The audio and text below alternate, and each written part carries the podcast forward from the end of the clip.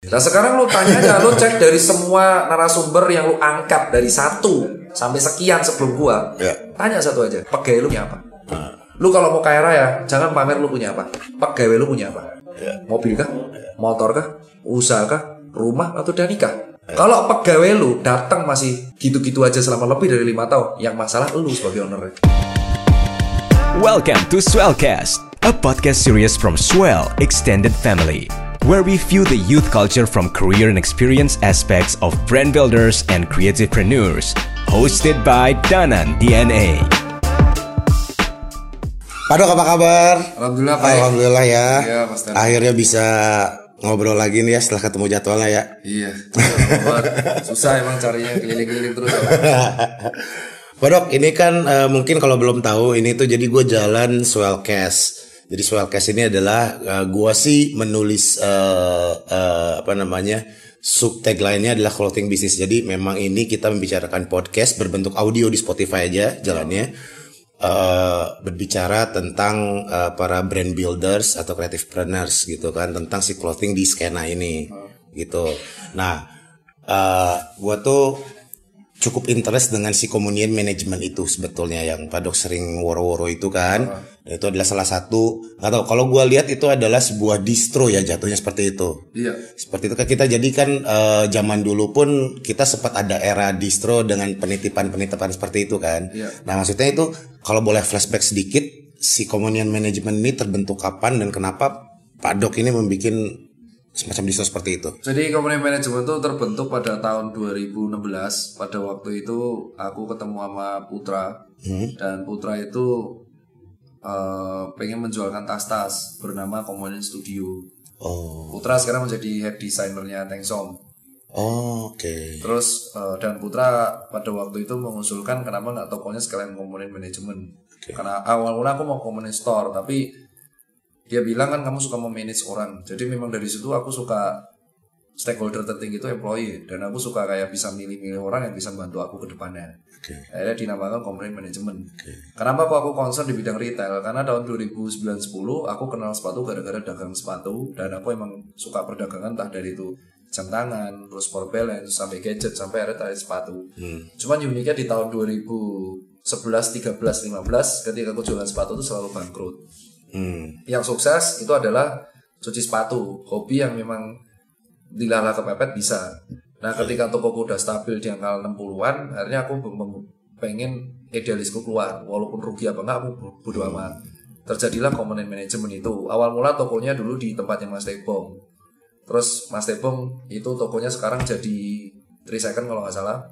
Terus habis itu aku memutuskan komponen manajemen jadi toko ala-ala DSM. Cuman emang benar itu jatuhnya kayak distribu, dis- distro, distribution outlet. Karena aku tidak mengeluarkan inside inner brand sendiri nggak mau in-house brand aku nggak ngeluarin brand nggak ngeluarin brand. Tapi aku wholesale brand-brand milik orang lain. Oke. yang mengakibatkan eh, ada consignment ada wholesale. Emang tapi segmen marketnya B sama C tidak mau yang 400 ribuan. Karena aku pengen idealisku saat itu adalah pada waktu aku dari Jogja ke Jakarta aku sering diremehin karena dia jamin Hmm. Eh, tapi di situ aku berkaca bahwa setiap orang culture itu berawal dari jamin Hmm. ya kan zaman dulu tuh orang taunya apa pro shop ya kan dobu jack Dobu ya kan? Jack. doa ibu jack tahu aku singkatannya dulu terus habis itu black id Iya. skaters ya kan Eh, jadi kalau darbos bukan darbos tapi darbos itu brand-brand lawas terus IP Shark gitu jadi aku berpikir adalah semua orang tuh pernah jamet pada masanya Oke. tapi gara-gara zaman itu yang membuat dia ngulik, akhirnya dia mencapai brand lokal yang lain. Jadi aku pengen orang-orang seperti ini yang baru tahu fashion masuk ke tokoku, wah toko keren tapi harganya murah. Oke. Memang untuk balik modalnya lama, tetapi di situ kan toko idealis. Toko yang dulu aku bangkrut, sekarang aku bisa bikin. Ah, ternyata keisengan itu yang akhirnya diseriusin, membuat toko sekarang ada di Garut, Balikpapan, Depok, Lampung. Terus akhirnya di Jakarta besok bukan di M Block sama Post Block langsung.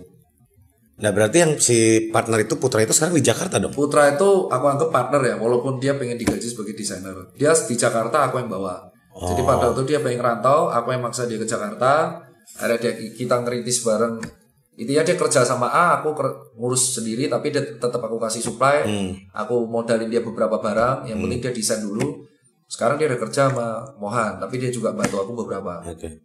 Tapi tadi yang menarik nih dok, Eh, yang kemudian manajemen katanya yang aset adalah apa karyawan tadi apa? Employee. employee. Nah itu maksudnya gimana tuh? Jadi there is no I in team bos. There is no I in team. I mata. I itu I I. Oh iya. oke. There is no I itu in team. Jadi tidak ada kata huruf I. I, I itu di kata T E E A. Ya, Oke. Adanya me. Bareng-bareng ya berarti. Mi. ya. Adanya me, ME kan. Tetapi me itu kan kebalik. Artinya apa? Kita harus ngaca dulu pada diri kita kalau ini tim. Jadi aku berpikir turnover Susan Care itu rendah, nggak sampai 80%. Rata-rata awet. Karena aku berpikir saat itu adalah aset tertinggi dalam sebuah perusahaan itu adalah employee-nya sendiri. Jadi misalkan kita dalam sebuah usaha itu bisa menghasilkan laba let's say 100 juta. Hmm. Tapi 100 juta itu kalau gajinya rendah banget. Hmm. Aku lebih memilih labaku tuh berkurang 50 juta, tapi usaha itu sustain dan pegawai seneng. Oke. Tapi hitungan kepegawaiannya itu sebutannya semacam. Aku gak pernah nyebut pegawai, aku nyebutnya tim. Oh tim, oke tim. Komponen manajemen itu gaji orang-orangnya di atas UMR. Oh, Dan aku membebaskan mereka untuk dan aku memaksa mereka malah di tahun kedua mereka harus punya usaha. oke. Berarti yang mereka dapat itu ada minimumnya atau memang dia mendapatkan selalu gimana laba usaha? Enggak, kalau dari aku mereka mereka dapat gaji Oke. fix tapi tapi kadang aku ngasih bonus omset kalau omset naik. Jadi aku pengen mereka ownershipnya ada. Oke. Terus yang kedua, aku mem- memaksa mereka untuk usaha. Aku pun siap modalin. Terus ketika dia buat produk, harus dijualin di tokoku. Hmm. Dan rata-rata udah sukses. Ada yang jual apparel band, ada yang jual kaos polos, ada yang jual masker, ada yang tetap band-bandan. Dan aku nggak maksa mereka, dok aku telat nih di sama Susan Care. Ya, as long mereka ngaku telat ya kenapa nggak masalah. Yang penting mereka tidak bekerja untuk kompetitor. Hmm. Gitu. Rata-rata pegawai itu gue gak ada kejam kerja pasti. Emang saya itu dan mereka tahu sama tahu gitu. Dan mereka tahu jawab. Berarti dari 2016 ada yang masih ikut terus ya? Apa tetap? Tetap. Tetap ya? nggak pernah ada yang keluar dan beberapa udah nikah terus ada yang punya usaha sendiri terus si salah satu storemanku si Bella itu aku didik sangat keras akhirnya lulus skripsi terus sekarang bakal ngurus tokoku yang lain-lain Oh, menarik. terus yang partnerku si Bayu yang aku culik itu dari sebuah IO party-party aku culik buat Solveig sekarang dia aku hire di Jakarta dan dia nggarap eventku banyak banget Hmm. Vacation tuh kayak gitu. Jadi aku emang kayak tahu bisa milih orang. Ya itu emang diajarin sama bapak. Bapakku kan seorang ahli bank ya, bankir yang mereka dia bisa milih eh, orang ini kalau dikasih kredit bakal bayar apa enggak. Perilaku orang itu yang diajarin ke aku, jadi aku bisa milih orang ini bisa bantu Care apa enggak, atau bantu komponen apa enggak, bantu soul vacation apa enggak. Psikologi dong ya? Iya. Ya kan? Makanya aku nyebutnya komunion manajemen karena di dalam komunion itu semua orang-orangnya punya usaha semua. Jadi mereka ke toko tuh kayak cuma buat sampingan dan gue bodo amat. Itu termasuk yang shopkeeper juga. Iya. Eh, ada berapa orang sorry yang di Jogja? 6. Ada enam ya? Termasuk gudang, cashier dan jaga. Iya. Dan contoh yang contoh nih Dio, Dio dia punya usaha merch band sendiri. Oke. Penghasilan komunion itu cuma buat hidup. Bella juga penghasilan komunion buat hidup. Dia juga punya usaha sendiri, band-bandan. Ya kan, Mas Tutut juga dia gitarisnya Serigala Malam. Oke. Terus eh Vanda dia punya usaha kaos Putra, timnya Komunion sekarang jadi headnya Engsong. Bayu walaupun tim eventnya Komunion dia juga punya IO musik, dia sekarang punya agensi sendiri. Terus fotograferku Dias Moncos sekarang juga punya agensi sendiri. Tapi mereka loyal kenapa? Karena aku nggak pernah maksa mereka. Yang penting lu ada, tugas lu kelar, lu harus eksplor lebih. Dan tujuan komunitas manajemen itu tempat belajar. Karena karena gini, distro itu tidak bisa memaksa semua anak muda untuk eh, lu jadi shopkeeper, gue gaji, gue yang kaya, gue punya Hammer, gue punya Ferrari, terus mereka cuma hidup, cuma dapat AB, kadang motor Supra atau Vespa mentok, gue nggak mau. Kredit lagi. Iya, gue gak mau kayak gitu. Gue maunya Oke. mereka ketika da- dari dari toko ini keluar ya dapat sesuatu, dapat something dan bisa growing up lebih. Jadi kalau lu keluar dari toko, lu harus sukses jadi orang. Kalau lu keluar dari toko dan lu masih jadi pegawai dengan gaji sama, ya lu mending balik. Karena gue masih kuat untuk gaji orang. Oke. Makanya gue namain manajemen. Iya, soalnya memang namanya cukup aneh ya untuk nama Iya, toko ya. emang intinya isinya orang-orang semua. Dan ketika di sini nih, gue masuk di M Block, Ah, Terus gue buat di pos blok di Jakarta Pusat. Terus gue bakal buat juga di Bandung 3. Secara balai modal nggak masuk akal. Ini ini mungkin komunian manajemen yang akan bikin Iya, gue tahun cabang. ini ta- tahun ini kan cabangnya udah lima. Oke. Gue tahun ini akan buat di Jakarta yang dihindari banyak orang. Karena orang bilang retail akan remuk karena diganti online. Ya, Gue justru di Jakarta buat dua, di Bandung buat tiga. oke. Itu idealisme. Itu ya saja. Ya karena gue pengen ngera- ngeraih di Jogja udah dapat nih anak muda yang gila-gila nih. Hmm. Gue pengen dapat anak muda lagi yang di Bandung sama Jakarta. Gue pengen tahu. Keingintahuan itu, oh ternyata orang ini jago, tarik. Oh ini jago, udah gitu doang. Untuk toko yang di kota tersebut. Iya. Jadi gue pengennya tuh setiap anak muda di dalam kota itu gue buat dan dia bisa gede. Yang komunen Garut itu yang datang tiga orang shopkeeper ya skateboarder semua pak jago semua. Jadi gue bisa ketemu orang-orang hebat baru, anak muda baru, cara berpikirnya dan itu membuat ilmu baru dan gue bisa mengamati market. Makanya gue namain komunen manajemen. Dan gak semua orang bisa berfilosofi seperti ini. Iya. Karena betul. gua gua itu tipikal orang tuh kan kalau eksistensi harus nongkrong di A, di B, di C, di D. Iya. Gue sudah tidak melampaui fase itu karena gue tidak menemukan orang-orang yang berbakat di situ. Hmm. Gue menemukan orang berbakat tuh di hiring, orang yang niat kerja. Gue bisa nge-push mereka ambil limit, ya udah. Gue pernah eh, pegawai gue pada waktu itu ya tim dan pegawai gue, gue suruh restock opnam jam 1 pagi. Hmm. Ngelakuin dia, nggak dongkol. Manual lagi. manual suruh seneng gue ngetes itu jam 8 gue kasih uang segitu. Karena karena gini karena kalau kita bisa mengembangkan orang orang itu akan memiliki ownership. Iya. toko itu akan jalan tanpa harus lu awasin Hmm. karena dia respect sama ownernya dan dia merasa memiliki kalau toko ini sepi gue nggak makan. Iya. apakah omset komponen itu segede? Enggak enggak gede bro. Masih lebih gede Susan Care masih lebih gede kerjaan event gua. Hmm. itu malah lebih ke impas. Tapi gua nggak butuh di situ. Gitu Oh, berarti komponen manajemen memang memang arahnya memang tidak di set untuk itu juga ya. enggak di saat bukan buat laba enggak cuman buat buat dulu bangkrut terus gua pengen orang-orang nggak bangkrut kayak gua jadi Oke. mereka harus ngerti industri retail Oke. kalau ketika keluar dari komponen manajemen mereka akan ngerti oh industri retail kayak gini Iya. dan gaji layak gaji sus and care Hmm. tukang cucinya itu 4 juta 200 bro Oke. sama sama gaji uh, UMR orang-orang yang kerja di uh, kantoran. Ya. dan lu cuma datang nyuci sepatu udah. Rugi nggak? Tetap cair. Dan kemarin THR pakai gua cair semua. Nggak ada yang nggak. Karena itu filosofi gua mendidik Hmm. Iya, mereka. iya, iya. jadi mereka ngerti dok pak bos. Manggil gua pasti pak toko lu kan boncos. Kok lu bisa gaji kita? Lo gua bilang nggak usah remehin rekening gua. PR gua adalah kalau lu jadi bos tanggung jawab. Hmm. nah itu itu ngedoktrin mereka banget. Jadi mereka kelak kalau keluar mereka akan memperlakukan pegawai dengan baik Ya, ya. nah itu tujuan gua Ya akhirnya gue paham namanya communion management gitu. Iya. Ternyata filosofi belakangnya seperti itu. Iya, dan brand-brand yang masuk bukan brand-brand yang kacamata harga 900 tuh enggak. Brand brand-brand yang circle gue sendiri. Gue akrab sama Genta, gue masukin stis gue beli. Ah, Dok laku nggak? Gue bodo amat, yang penting gue beli aja. Perkara laku apa enggak tuh PR marketing, bukan PR kita. Tugas gue kan beli, buying. Gue ngambil Horny Cupcake Semarang, gue beli. Tangsong gue beli. Ah. Queen Beer nggak boleh karena udah ada. Material nggak boleh, udah ada di Jogja. Ya udah gue beli brand-brand teman gue, gitu doang. ah, Jadi gue berteman, gue beli barangnya. ah.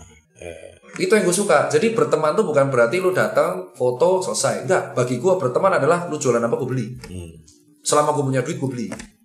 Itu yang membuat mungkin mungkin ya gue eh, dihargai nama mereka. Tadi yang 900 emang arahnya ke mana tuh? Bisa yang 900 emang yang, yang harganya di bawah kan Contoh, gue gue nggak akan bisa memasukkan Elos ke toko gue. Oke. Karena Elos tuh levelnya udah fashionnya next level men. Ya, ya, ya. Udah udah gak butuh komunion. Elos tuh bisa berdiri sendiri. Jadi gue membeli brand-brand yang emang target marketnya tuh customernya bukan level A kayak Elos, Iya, iya, iya. yang masih 500 untuk outer. Oke.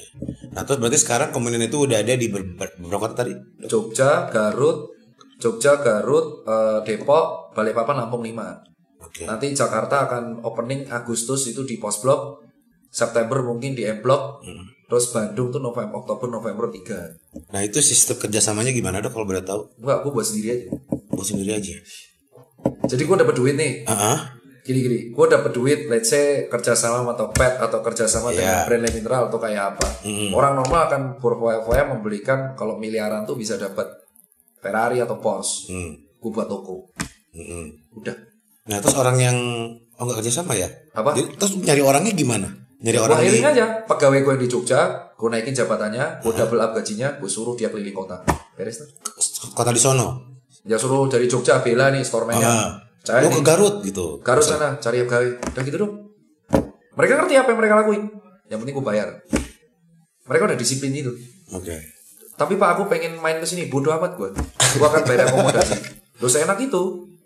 Gue juga punya SPV, besok hiring satu SPV. Hah? Gue naikin, dulu pernah kerja jadi Susan Care, storeman. Gue dia bakal handle Sumatera. Lo yang handle Jakarta tuh tiga orang. Mas Wisnu, dia anak pang yang sekarang jadi eh menikah kemarin terus jadi guru, sekarang jadi SPV-nya Susan Care. Bagus juga di Jogja jadi Yas, di Solo ada Hendit. Ada semua. Apa ketua S1? S1. Lulus lama? Iya. Gua sebagai owner tuh tidak melihat IP sebagai patokan. Itu hanya sebagai SIM. Tapi gue melihat loyalty sama dedikasi mereka kerja. Itu doang. Jadi kalau ditanya, lu M block, post block, franchise enggak sendiri bro. Bandung sendiri gua. Gue juga akuisisi satu pabrik di Bandung tuh sendiri. Karena gue berpikir popularitas itu sementara dan duit lu bisa dapat banyak di hari ini, lu bisa dapat boncos di hari berikutnya. Jadi gue berpikir kalau gue dapat banyak, 30% buat diri gue, 70% gue puter lagi. Jadi ketika nanti gue tua, anak gue udah bisa manen. Itu kan filosofinya bener. Iya iya iya. Gue cukup bahagia dengan satu Mini Cooper, walaupun gue pengen banget ya dengan berbagai mobil yang lain, tapi bekas ya. Gue pengen banget beli Ferrari ataupun uh, Porsche yang 3 4 miliar mampu gue, tapi masih mending gue buat toko banyak. Kenapa? Belum selesai gue. Gue masih 30, gue pengen banget buat toko tuh banyak.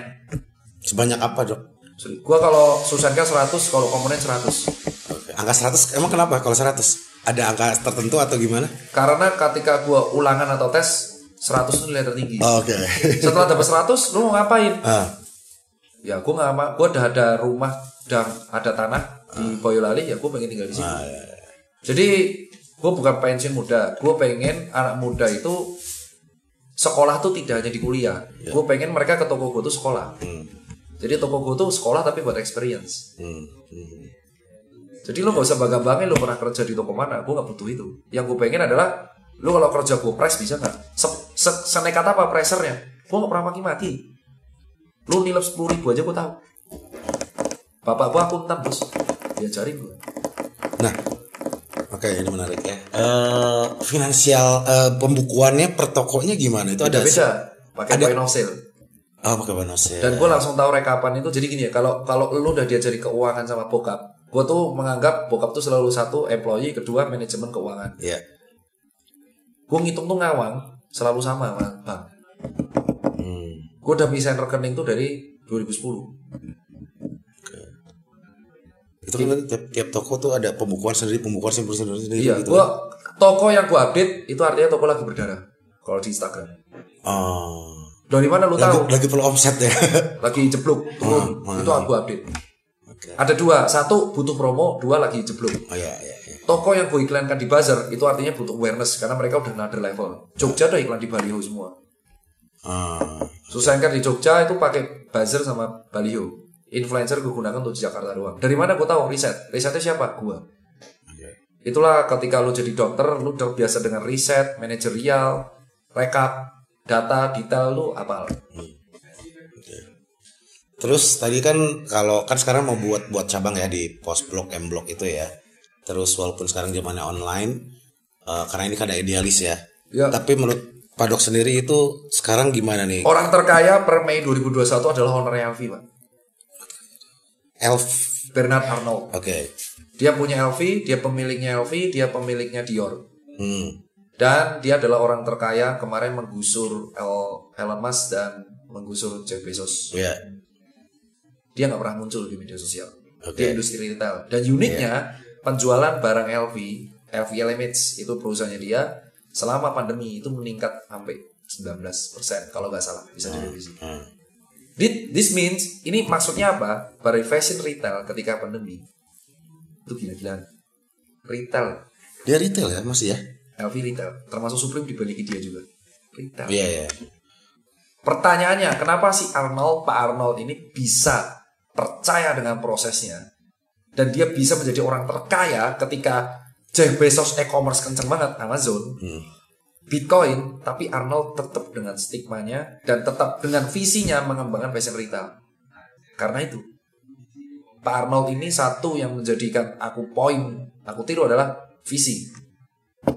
Visinya dia ke LV itu tinggi banget. Hmm. dan dia belajar itu dari bapaknya. bapaknya memang perusahaan kontraktor tinggi jadi prevalence di situ. Dia belajar mengenai visi. Dan dia tidak mau terlalu muncul. Kenapa? Dia pengen employee-nya yang muncul. Kembali lagi. Oke. Dior itu yang kemarin collab sama Jisoo. Salah satu eh, apa Blackpink ya. Itu strateginya Pak Arnold dan kawan-kawan Sama kayak Jordan kan dia nggak pernah muncul. Ya. Jadi kalau gue bilang adalah si filosofi Arnold adalah dia tuh percaya sama employee-nya masing-masing. Emang tuh tempat sekolah. Jadi dia tidak membebas, dia membebaskan kalau ada desainer gede ya udah, ya wis. Mau gimana? Si Virgil gitu ya. Iya, biarin aja. Dia yang akhirnya Virgil kan dia. Keputusannya Arnold. gitu. Dia masih percaya sama namanya retail. Dan gue masih percaya sama retail. Kenapa? Karena di Indonesia market online yang lu sekarang bangga-banggain ini itu hanya di Jawa, bro. Faktanya orang luar Jawa itu masih pengen nyoba. Iya. Jadi masih ada peluang di industri retail dan industri e-commerce menurutku bubble. Iya. Jadi ah, belum tahu puncaknya. Iya. Dan ingat semua e-commerce di Indonesia itu masih boncos. Hmm. Belum bisa membukukan namanya laba, taunya valuasi. Iya. Tapi ketika retail memang pencariannya lama, tapi masih ada peluang di situ. Cuman geser aja marketnya. Kalau dulu jualnya brand A, kita geser ke brand B. Bubble-nya kira-kira kapan dok? Bubble-nya Iya. Ketika semua brand lokal udah jenuh yang namanya diskon-diskonan dan cashback. Itu dia. Kapan? Ya ketika event mulai lagi. Ini industri online tuh naik karena event UMKM itu kayak Breakspot, Iya. Jacklot itu nggak ada selama pandemi. Seandainya Breakspot dan Jacklot ada, Jacklot kan rahasia terus. Atau kayak Trademark, atau kayak Lookats, atau kayak Euphoria Project itu ada. Gue jamin nih online juga akan turun. Semua orang nih online karena COVID. Dan ingat, per Agustus 2021, per kemarin nih, 9 Juni 2021, Jakarta udah boleh anak muda vaksin. Live musik udah boleh. It means, dugaan gua per Agustus, ini retail bangkit. Hmm. Makanya gua banyakin toko. Dan bukan hanya gua yang berpikir seperti ini. Iya. Tepung Star Plus juga kayak gitu. Iya. Tepung itu toko Star Plus banyak banget. Lah paling tinggi omsetnya Makassar sama Kendari. Ketik Trisekan Pak Hirman, Eiger Pak Lokito, Iya. Body Pack juga buat retail. Lo harusnya sadar di sini. Maternal toko fisiknya banyak. Banyak. Skrimes banyak. Evil Arami aja masih ada toko fisik. Direnov lagi toko fisiknya si Ipam. Terus habis itu Lukito Group kayak Eiger Body Pack Export. 3 Second Group Pak Hirman ya 3 Second Greenlight Famo terus Star Cross event Zara aja nambah Dior Men aja buka di Indonesia berarti lu harusnya sadar Iya. cuman kita terlalu ini nih cuman shifting sementara aja Iya. Tapi dengan harga yang sudah ada di marketplace anak-anak itu gimana? Maksudnya si brand-brand itu ya? Kembali lagi, semua orang akan jamin pada masanya. Lu pikir orang-orang yang akan beli clothingan 60 ribuan atau diskon nih buy one get two akan beli itu terus? Dia akan lebih. Itu manusia. Manusia itu sih kayak pengen mencari haus lebih. Mereka udah beli kaos brand A 60 ribu dari 200 ribu. Mereka kan cari yang lain. Memang seperti itu. Maka gue berterima kasih sama brand-brand yang diskon mazhab ini. Mazhab diskonan kayak gini. Kenapa? Karena gara-gara dia itu new entry orang-orang nggak pakainya KW. Dan mereka Iya. kan mencari brand lokal yang lain. Ingat, dulu orang tahunya Deus. Deus, Deus, Deus. Sekarang orang tahunya Erigo sama Rockneck. Gue sebut aja. Iya, Tapi gara-gara Erigo sama Rockneck, orang akan melirik brand lokal yang lain. Iya. Cuman karena nggak ada event aja. Kenapa gue bilang, lo inget Jaklot kemarin buka, rame bos sampai ditutup. Iya. Kenapa? Karena orang udah haus retail. Iya. Iya. Pengen jadi layaknya manusia lagi, ketemu ketemu ketemuan lagi. Dan gue yakin tetap retail lu akan bangkit. Orang yang nggak punya toko sepanjang 2021-2022 itu ketar-ketir. Tapi dengan kebiasaan orang-orang sekarang yang biasa online gitu, Dior Men buka di Indonesia, titik itu jawabannya. Hmm. Kalau memang e-commerce itu tinggi, kenapa kok Bernard Arnold percaya bahwa dia nomor satu Hmm. ngalahin e-commerce si Amazon. Dan kalau memang online tinggi, kok Dior Men buka di Indonesia? Berarti dia melihat peluang dong. Dior Men tuh jarang lo mau buka di Iya, negara. Adanya Dior yang biasa. Iya. Dior Men tuh ada di Singapura. Berarti kalau Dior Men ada di Indonesia, berarti bisa kita lihat Jordan rilis sama apa bisa di sini. Ini yang kita patut perhitungan. Terus contoh, rilisan kita selalu terlambat. Kemarin kita lihat brand ambassadornya Dior Global, si Jisoo pakai handbag Dior. Ya. Udah ada di Dior Plaza Senayan. Berarti jelas dong ada peluang di sini dong. Ya. Ya udah. Banyak wong sugih juga di sini. Karena 10% orang kaya itu di Indonesia dan mereka bingung mau ngapain. Iya. Kalau dugaan gua sepan setelah Agustus orang yang industri retail akan bangkit. Ini orang berdarah-darah dulu. Ini habis ini kebalik lagi. retail akan berkuasa. Prosesnya Nah begitu retail berkuasa, sorry toko gua udah 10. Makanya gua buat tiga di Bandung, dua di Jakarta. Kenapa? Toko gua udah 10. Lu berdua di Bandung di mana dok? Dua di Bandung. Ah, di mana? Daerah mana? Ingat tahu nggak? Satunya pasti kerjasama dengan satunya dicalonkan sama anak-anak ya sama kayak Emblok. Oke. Mereka akan buat di ya aku nggak bisa ngomong akan buat rahasia lah di sana. Candy? Enggak, enggak Oh, itu bukan. proyek pemerintah soalnya. Oh, pemerintah kan buatnya Emblok, Pruri, eh, Kreo, Plus Block, satu lagi di Bandung. Iya. Aku di situ. Yang Bandung harus sama lokal Bandung juga bikin, tapi konsepnya kayak gitu. Iya. Nah, Kalau gua sih tetap akan bikin di gudang selatan. hmm. Baru dak good soul. itu kalau gue bilang ya retail tuh tetap akan bangkit mas. Ya, ya, kalau enggak IPAM akan nutup tokonya itu. IPAM aja bilang kok penghasilan terbesar itu bukan online. Wholesale. Wholesale dia, ya. Udah Berarti interview apa? kemarin udah ngobrol dia. Berarti kalau wholesale apa? Iya. Jelas offline kan. Ya udah. Dijaga wholesale, udah kita mah aman. Ya, gue juga pembelinya IPAM IPAM itulah kayak gua. Ah, oke. Jadi gua tetap akan men- eh, menjunjung tinggi teori ekonomi, supply dan demand, Ya. sama produsen, distributor dan konsumen. Ya. Kita tuh main di antara berdua ini aja. Kebetulan COVID, distributornya nggak ada, jadinya online. Online. Nah yaudah, tapi kalau nggak ada COVID, ini distributor masih ada. Kuat-kuatan aja. Ran. Iya, proses darah-darahnya itu tuh. Berdarah-darah ini harus kuat. Gila. Karena apa? Lu sekarang tahan-tahanan aja. Tahan-tahanan sama kondisi di Indonesia. Sampai kapan? Sampai nggak tahu. Sampai nggak tahu. Sampai nggak tahu. Kayak contoh, gue bisa makan dari susu anchor di luar Jawa. Tapi komuninya berdarah. Ya tuh subsidi silang aja. Kemudian ada online nggak? Gua Ah. nggak gue jalanin. Gue tetap dari WA sama Tokped. Tapi tok e-commerce nggak aktif. Rata-rata dari bio langsung WA. Oh, ke BA ya. Tetap tetap distro zaman dulu banget lah. Oke. Tapi tetap poin pentingnya adalah tadi si sistem si manajemen apa sih anak-anak yang lu Anak-anak itu kan. Iya. Padahal kan orang bilang kalau toko tuh rentan nilep. Iya. Ya mereka segan. Iya. Ya makanya jadi kan ini kan kita bahasnya adalah clothing mereka tuh mereka tuh izin kok pak ini kan nggak laku gua ambil 10 ya ya serius nih. loh sa sambilin nanti lu bayar segini aja. Ya pak aman pak. Ntar bantu jual. Loh gua membebaskan. Lu bisa bantu jualin gua ganti bonus. Sesimpel itu pak. Oke. dan itu ketaker brand mana aja yang nggak laku. Jadi ketika ada orang keluar-keluar nih Ah. eh, dia kaya raya nih di medsos di gua tuh udah tahu. Dari toko aja udah tahu. Sales brand lu toko aja segini apalagi online nya dari TikTok aja udah kebaca. Kalau gua review brand A FYP kaya ownernya. Aero Street contohnya butuh dua jam doang FYP satu juta views. Berarti emang yang nyari banyak. Kalau brand X ya sorry ya seminggu nggak FYP FYP berarti ya sales lu segitu bro. Lagi nggak happening. ya bukan kayak pening sales lu segitu. Udah udah lu nggak usah ngomong apa pun mau gimmick apa pun kayak gue udah tahu. Makanya kalau gue ketemu brand sorry banget nih Tose nih. Udah gue udah bisa baca sales lu berapa.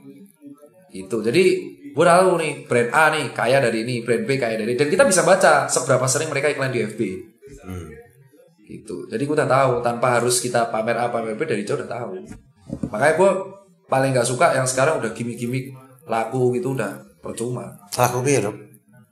Gimik laku B. ya kayak contoh gimmick tiba-tiba sold out gitu Oh. itu kan bisa dibuat fake sold out Oh iya. iya, iya, iya. yang jelas kemarin sales tertinggi di Solveig itu bukan Kompas tapi non brand Nona? non brand footwear. Oh sepatu. dari situ aja udah ketebak. Kenapa Kompas udah nggak bisa sold out secepat dulu? Karena harganya naik. It means teori dia dipakai. Me- meminimalisir keributan dengan cara menaikkan harga dan kualitas. Jadi membatasi demand. Pinter tuh dia. Akhirnya salah tertinggi non brand footwear diisi celahnya. Jadi kompasnya pengen naik ke level ini makanya gue bilang kompas naik kelas Ya naik naik kelas saatnya naik mungkin ya. emang naik Ya. dia emang naik menaikkan harga dan kualitas jadi dia pengen memfilter yang beli dia Ya, kan beli mahal kan 500an sampai 600an Ini Needs keren. yang gue Ya. pakai juga 680 Yang retrograde itu ya. Iya, gue pakai sekarang Needs. Ini 600-an juga. Hmm. Gak semua orang juga bisa beli. Iya iya. iya. Nah kalau kemudian udah pernah bikin produk sendiri nggak? Pernah As tapi bodo amat gue. Gua Bodo amat ya? Jadi kayak gue gue pengen putra nih, put lu lagi butuh duit gak? Ya bang, butuh pak. Ya udah lu buat dah, gue bayar. Udah gitu doang. Produknya long sleeve tuh. Komunian tulisannya. Iya, terus gue bagi-bagi aja giveaway. Jadi kalau gue giveaway giveaway itu produk komunion. Gue buat produk untuk dibagi-bagi. Lo kan gue sering bagi-bagi giveaway 20 produk gratis. Itu produk gue semua yang gue bagi. Komunion yang versi covid, edukasi, komunion long sleeve gue bagi. Holy Wings, lu ada Iya, collab ya? Iya, Ah. tapi kan collab. Gue Iya, di collab. Jawa, Ya, belum gue jual kalau itu. Oke. Karena kan masih pandemi. Kalau gue nanti ke sana digoreng lagi. jadi, jadi kalau gue tuh buat barang produk gue sendiri gue bagi-bagi. Laku gak laku bodo amat. Gue lebih seneng ngejual barang orang. Jadi gak repot marketingnya. Oke, dari perjalanan communion management itu, berarti kan pasti ada yang nggak benar. Ada nggak yang nggak benar terus gimana gitu? Ada Ada ya. renov, gue renov sampai 400 juta bocor terus. Padahal kelaganya orangnya keren banget. Orang-orangnya pegawai-pegawainya ada. Ya pegawainya ngeluh, ah lupa percaya sama orang kayak gini.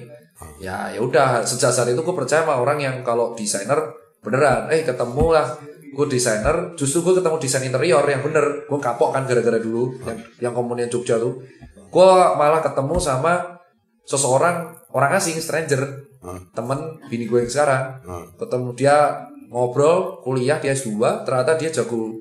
Dia emang produknya desainer teknik sipil. Gue suruh gue suruh garap aja. Jago ternyata padahal bukan temen. Ya itulah keblondroknya makanya gue nggak mau kalau soal rumah dibantuin sama temen. Udah mending sama Harus yang pro. yang pro udah iya. bukan orang temen yang baru ini nggak mau gue itu 400 tuh ah, males gue lomba situ. Karena anjing tuh buat buat PP dari lama. Keren sih tapi bocor terus. Iya iya iya.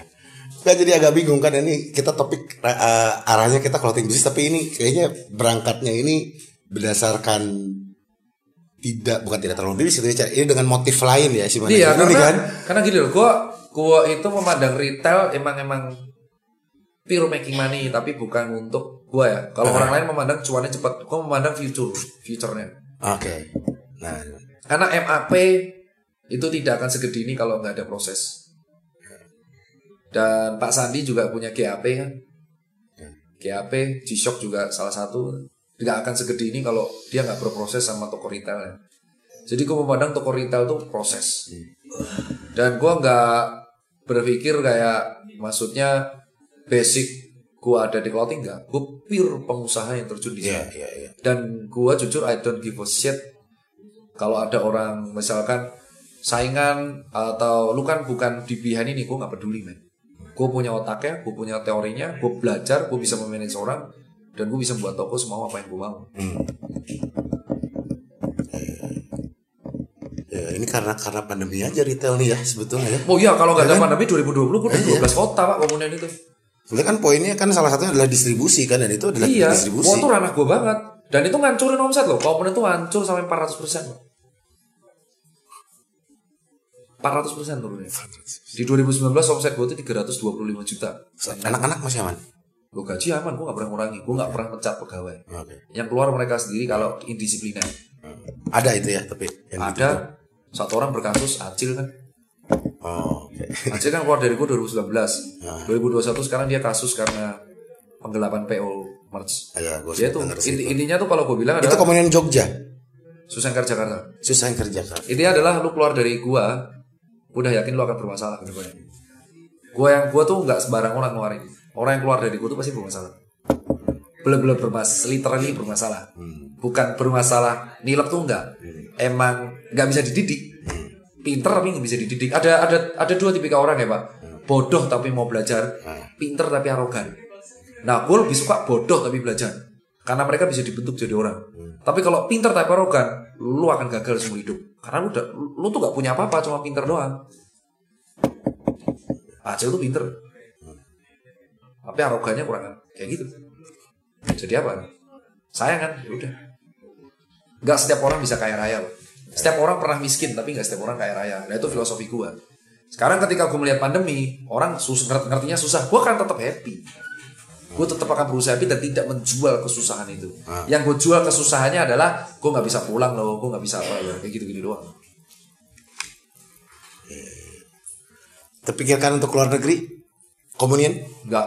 Belum siap saya. Indonesia. kita belum menguasai Indonesia. Brand lokal tuh belum menguasai Indonesia selama brand lokal belum menguasai Indonesia gue nggak akan muluk-muluk menjualkan brand lokal ke Jepang di pantai kita kalah sama brand Jepang Belum menguasai Indonesia itu maksudnya gimana dok? Emang ininya gimana?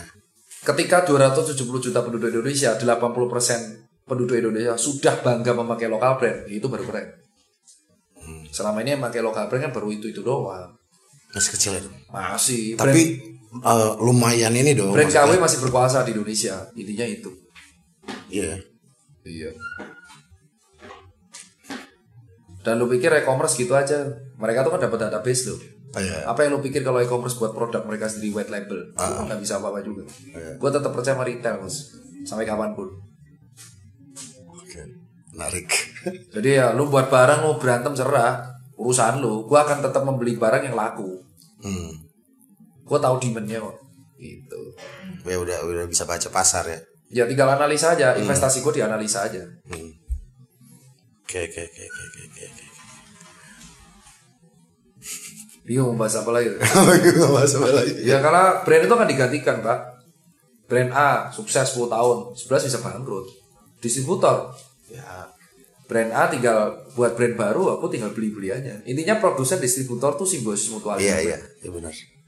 Tapi banyak juga kan yang brand ya akhirnya bikin toko sendiri juga dong. Toko-toko si brand-brand itu gitu ya. Ya Justru dia makanya kan era digital itu kan di online itu justru dia dia dari produsen kepada end user langsung kan memotong jalan tengah tuh kan. Iya makanya contoh Ya kan? misal contoh gini lu dari brand e-commerce A tahu bahwa ternyata pembeli lu dari kota Tasik paling tinggi. Ya lu buat aja toko lu di situ.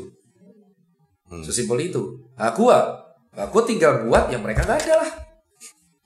Kan kota di Indonesia tuh kabupaten seratusan pak. Gua buat besok di Pare-Pare. Laku juga pasti pak. Orang udah punya datanya kok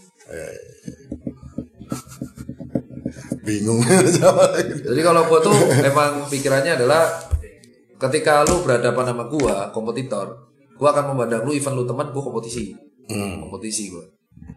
Dan kompetisi gua bukan karena drama, rekening gua. Gua nggak mau nggak, tetap baru sales, sales, sales, sales, dan sales. Mobil-mobil dan mobil. Enggak. Oh, enggak. Toko. Toko, toko, toko, toko. Sebelum Iya. setiap kota mati ada toko gua, gua nggak akan berhenti bikin itu. Hmm. yang minimal 100 tapi nggak tahu kalau mau lebih. Emang itu filosofi gua. Dan emang ambisius. Dan apa pun gue lakuin even gue harus kerja 12 jam gue lakuin. Karena gue penasaran banget sama orang-orang kaya zaman dulu. Matahari Group, Lipo Group, MAP Group. Kok bisa sih Delami Group? Kok bisa sesukses ini? Ya karena mereka percaya sama proses.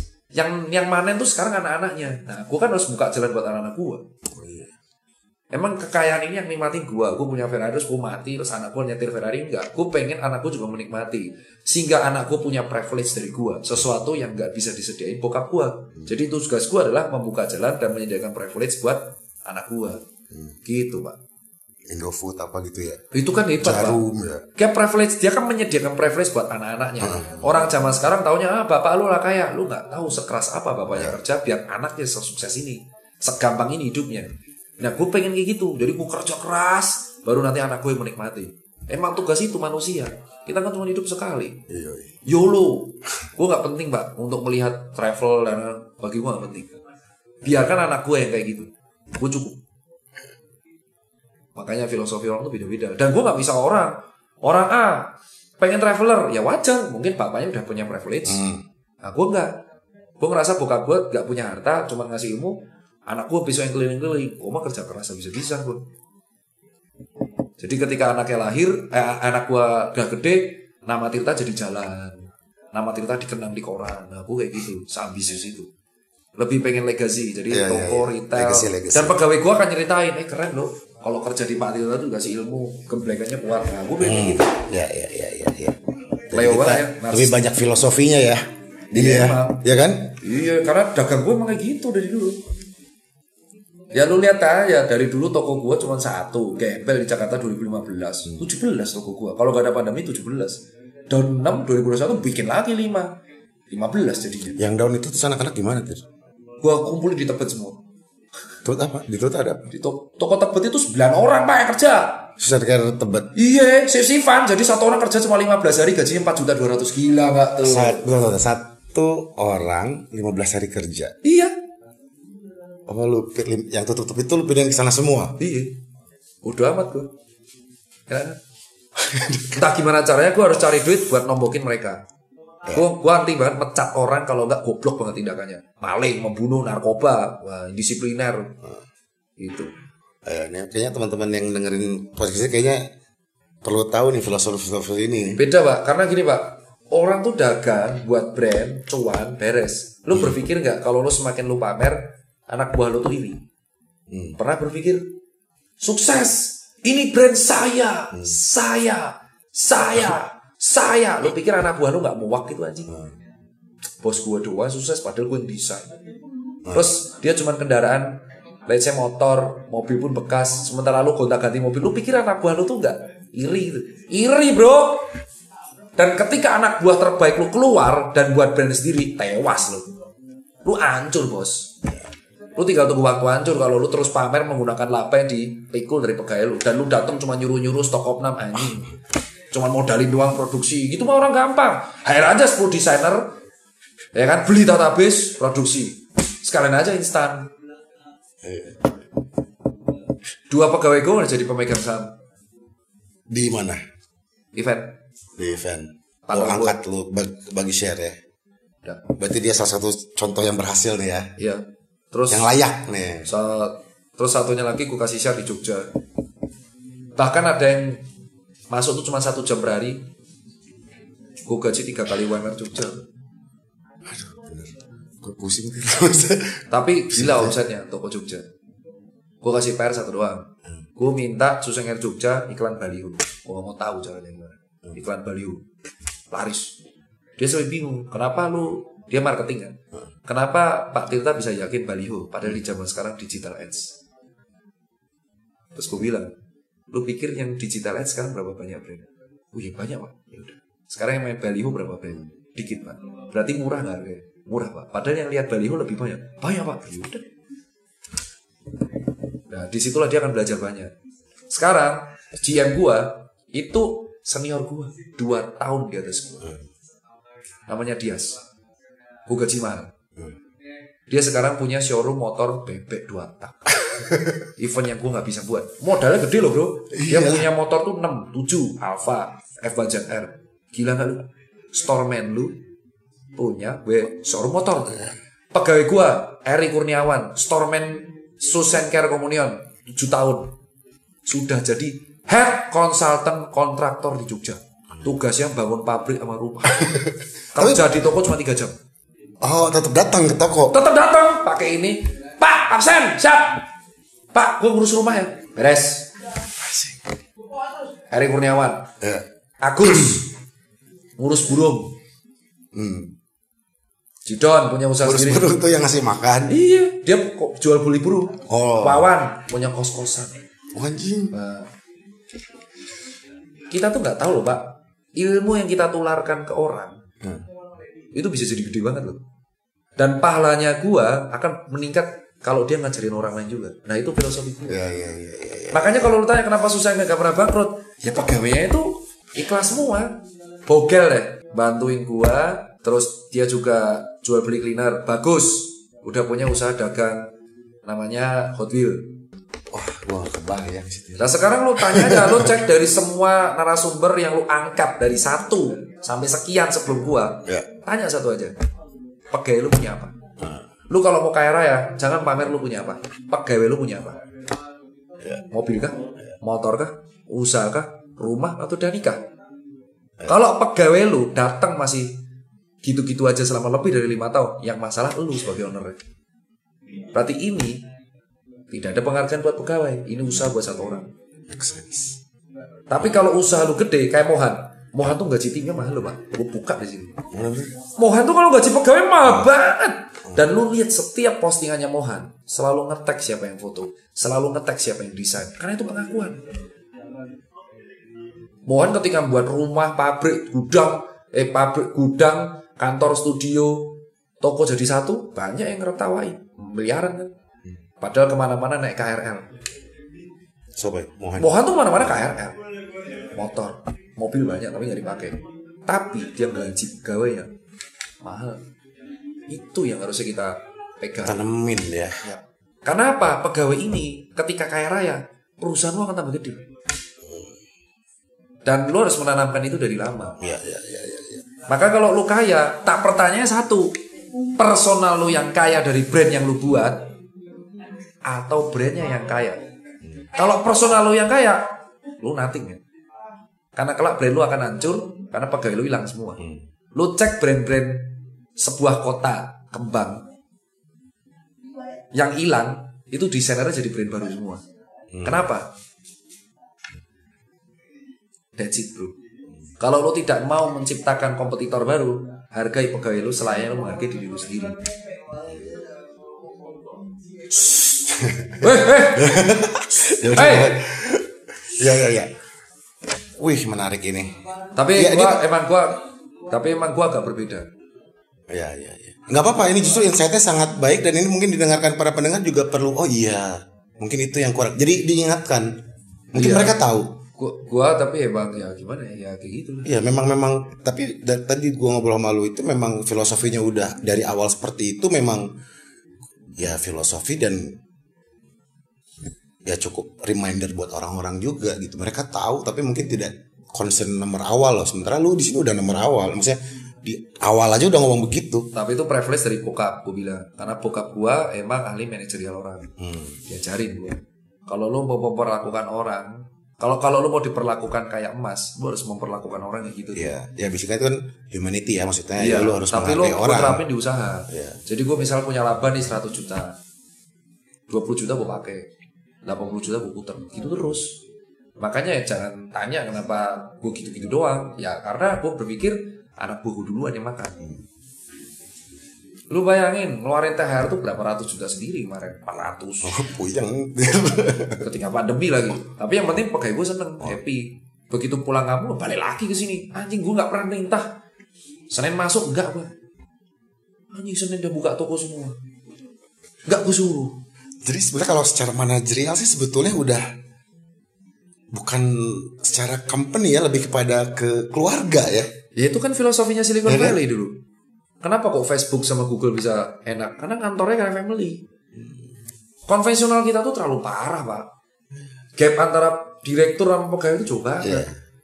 intinya adalah ada borderline. Pegawai itu bukan teman.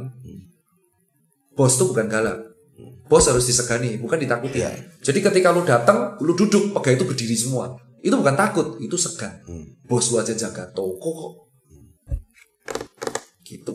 Dulu gue temperamen gue belajar proses. Dulu gue tiga tahun awal susengker temperamen gue sering berantem gue Sama anak-anak. kalau apa-apa gue nggak suka tantang berantem gue lama gue mulai membaik ketika punya anak. Oh ternyata didik anak tuh susah nggak bisa kita tantang berantem. Masa bocah tantang berantem? Nah dari situ gue mulai oh didik orang tuh nggak boleh pakai temperamen Iya. diemin aja.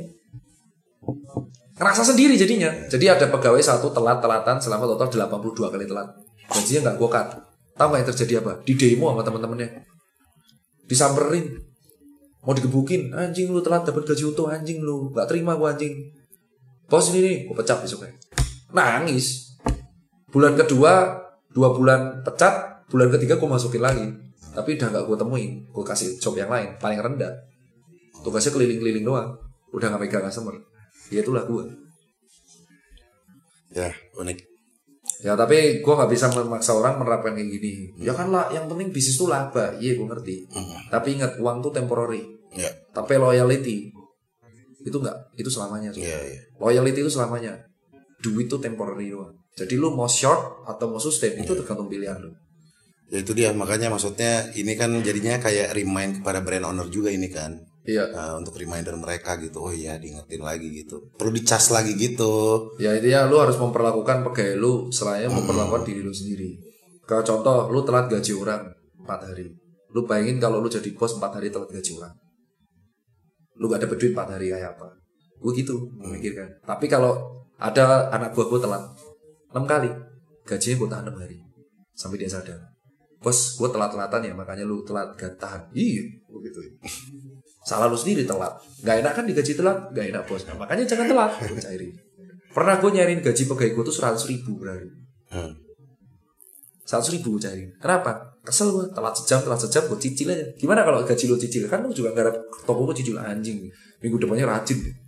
jangan bos. Nggak enak bos kalau gaji 100 ribu per hari langsung habis. Nah, ya makanya dong. Ada yang sampai nggak mau ngambil gajinya nabung di gua. Ada Hmm. jadi ngambilnya rapel bos rapel bos. Bos. Terus lu catat semua itu. catat. Apal gua Anjing. Oke, gue tadi gak kebayang itu sih. Finansialnya, dokter pembukuannya. gue lulus dokter 3,8 pak. Kayak gini hal simpel banget. Gilanya. organ manusia aja gue apal-apalin semua apalagi cuman kayak gini doang. Itu itu gue akuin sih gift dari Allah tuh memori sih. Iya, iya, iya. memori. karena gue memang kekuatannya di memori. IQ gue 145 lebih ya. Kekuatan gue memori di memori tapi kelemahan gue di bidang emosional. IQ gue emang rendah jelek banget gue kemampuan. Makanya gue temperamen ngegas-gasan. Emang kelemahan gue itu. Makanya ketika gue lebih sering di rumah Ran. kenapa? Jadi kalau mau dongkol ya di rumah gue sendiri Gak ISG yang musim kemarin. Wah, bangsat. Emang parah bos. Gue kalau temperamen parah banget. Gue kan sering kan berantem sama partner. Kalau lu sadar, karena karena gue nggak bisa kerja sama partner. Emang itu kelemahan gue. Gue nggak bisa kerja partnership. Karena gue ngerasa, Kemal. iya kalau sama Kemal kan Kemalnya ya sama desainer ya. Pas zamannya Aji Andoko lagi booming boomingnya kan. Tiga tiganya itu sama-sama ego. Gua Kemal Aji ya itulah kelemahannya. Sama-sama ego, sahamnya sama-sama gede, ya yang terjadi adalah satu pengen desainnya gini, satu pengen marketingnya gini, gue pengennya ini, ya itulah. Kerannya dream team banget, tapi ketika lo menjadikan tiga orang yang egonya tinggi, nggak bisa apa-apa. Ya itu pelajaran juga. Iya, iya. Cukup Kemal dong, cukup itu, Bren. Oke Pak Dok. Yuk, Wih, udah hampir sejam nih. jam enak kan? Ah, ya kan? Ini, ini kayaknya podcast yang banyakan oh, ngomongnya banyak panjang bagus. Ya si Icot, ingatlah kata-kata Icot Piwi lah. Kalau tuh? ngomong sama Tirta itu lu harus ngomong dari sisi yang emang ini orang emang gue nggak peduli itu teman apa enggak. Tapi kalau urusannya udah bisnis, gue udah bisa memisahkan itu. Iya iya iya. iya. Dan itu gue ajari buat temen-temen sih, kalau lu pengen usaha lu gede, perlakukan pegawai lu selain lu memperlakukan diri lu sendiri. Iya itu dia. Makanya maksudnya pelajaran maksud gue ini kan kita sebagai clothing business rata-rata kita ngomongin gue tuh ngomongin perclothingan, manajerial, distribusi dan kawan-kawan gitu ya. Tapi maksud gue memang memang ini adalah salah satu di mana kalau kita mau running bisnis juga bisa dengan cara seperti ini gitu kan karyawan apalagi itu adalah aset utama gitu kan. employee itu, Iya kan? lu, lu mau Google di mana pun, Gitu. the most important is stakeholder, the kan? employee. Tidak hanya soal melulu soal stok dengan ads tinggi gitu ya kan. Enggak. Employee. Sekarang lu mau nyetok seri satu juta piece. Kalau lu gaji pegawai lu rendah, ditilep anjing. Iya iya. iya. Dititil dari satu juta piece titil dua, titil dua puluh bangkrut brand lu anjing. Makanya dan mereka akan ngerti kenapa lu nilep. Aku nggak digaji layak, ya nggak salah. Makanya lu lu gue berani taruhan cari setiap distro di Indonesia yang pegawainya digaji di atas UMR baru call gue. Selain gue, Oke. selain gue sama Tengsong. Oke. Karena apa? Setahu gua industri kreatif di dua kota, Bandung sama Jogja, gaji pegawai itu rata-rata di bawah UMR, bro. Siap. Oke Pak Dok, terima kasih siap. atas waktunya. Siap. Eh, jumpa lagi ya. Siap, Oke, Pak. assalamualaikum. Salam. Swellcast